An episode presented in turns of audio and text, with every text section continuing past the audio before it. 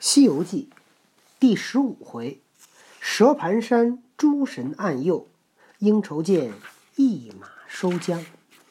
上回讲到孙悟空请观音菩萨收服了小白龙，把它变成了一匹白龙马。悟空呢，领着白龙马来见师傅。他们一起走到了应酬涧边。只见那上流头有一个渔翁，撑着一个枯木的筏子顺流而下。行者见了，用手招呼道：“那老渔，你来，你来，我是东土取经去的。”嗯，不说好了吗？哎呀，你就改一改吧，真的很好。那老渔，你来，你来，我是东土取经去的。我师傅到此难过，你来渡他一渡。渔翁闻言，急忙撑拢。行者请师傅下了马，扶持左右。三藏上了筏子，揪上马匹，安了行李。那老渔撑开筏子，如风似箭，不觉的过了应界应酬斗界，上了西岸。三藏叫行者解开包袱。取出大唐的几文钱钞送与老于，老于把筏子一高撑开，道：“不要钱，不要钱，不要钱，不要钱。”向中流渺渺茫茫而去。三藏甚不过意，只管合掌称谢。行者道：“师傅休致意了，你不认得他，他是此涧里的水神。”不曾来接得我老孙，老孙还要打他呢。只如今免打就够了他的，怎敢要钱？还是换回去吧。这太累的慌了。你想啥意思？你不明白啊？你看我换换一种语气，你都听不懂了。不是，是你吐字不清晰。嘿，你听，你听我按孙悟空的语气。师傅休致意了，你不认得他。他是此涧里的水神，不曾来接待我老孙，老孙还要打他呢。至如今免打就够了他的，怎敢要钱？听懂了吗？没有，这个土字也也不是很清。真的假的？你真听不懂啊？你智商后退了，越活越抽抽你。那师傅也似信不信，只得又跨着马。随着行者径投大路，奔西而去。这正是广大真如登彼岸，诚心了性上灵山。同师前进，不觉得红日晨曦，天光渐晚。但见淡云缭乱，山月昏蒙，满天霜色生寒，四面风声透体。孤鸟去时苍者阔，落霞明处远山低。疏林千树吼，空岭独啼猿。独猿啼，长途不见行人迹，万里归舟入夜时。三藏在马上遥观，忽见路旁一座庄院。三藏道：“悟空，前面人家可以借宿，明早再行。”行者抬头看见道：“师傅，不是人家庄院。”三藏道：“如何不是？”行者道。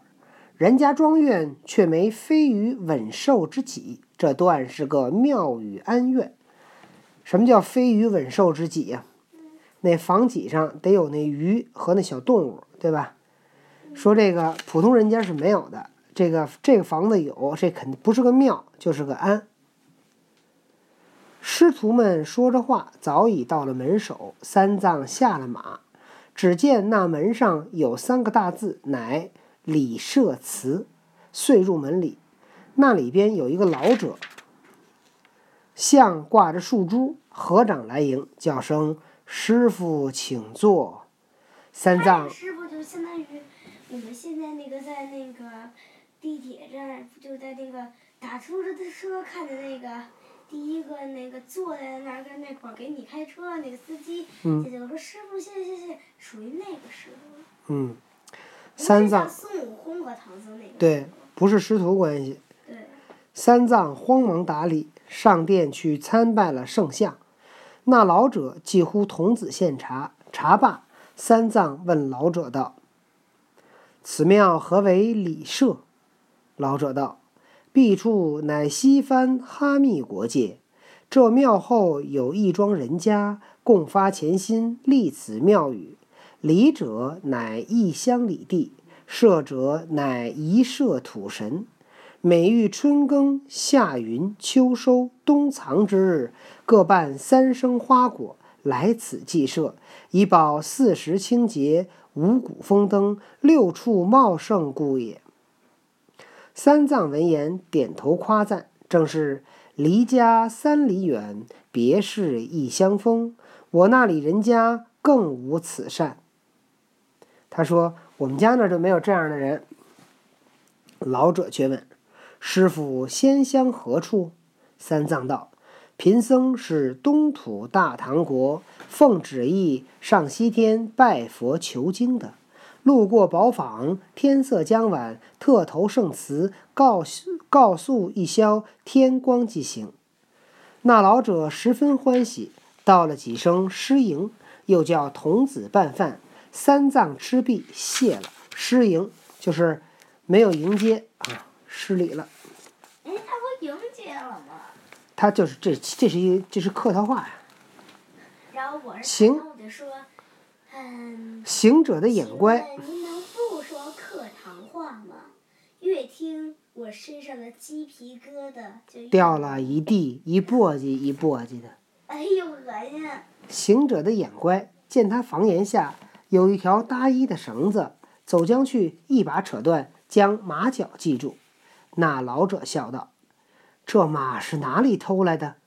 行者怒道：“你那老头子说话不知高低！我们是拜佛的圣僧，又会偷马？”老儿笑道：“不是偷的，如何没有安配缰绳，却来扯断我晾衣的锁子？”三藏赔礼道：“这个顽皮只是性躁，你要拴马，好生问老人家讨条绳子，如何就扯断他的衣锁？老仙休怪休怪，我这马实不瞒你说，不是偷的。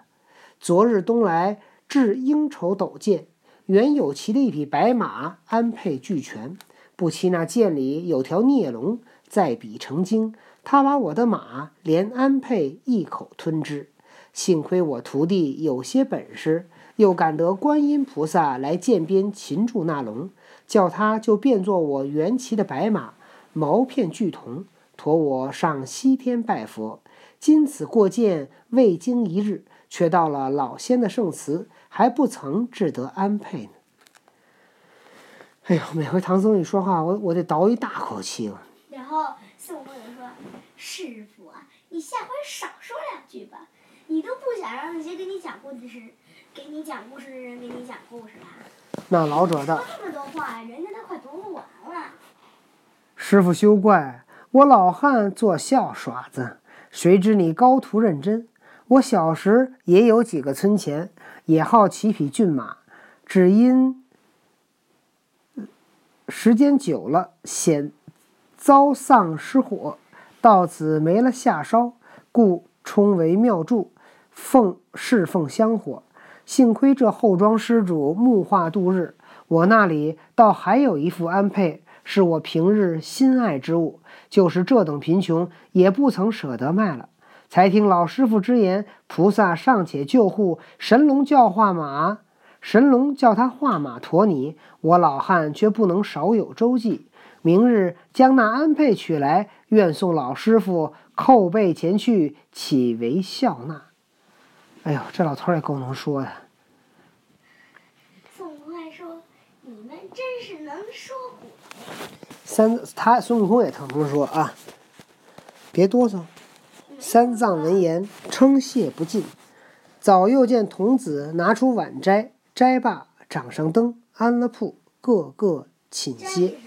斋是吃饭，晚晚斋就是晚饭，斋罢。刚才吃的是，刚才吃对呀、天色将晚，刚才难道吃的不是晚饭吗？难道还有？晚斋？这可能就是宵夜吧。夜宵。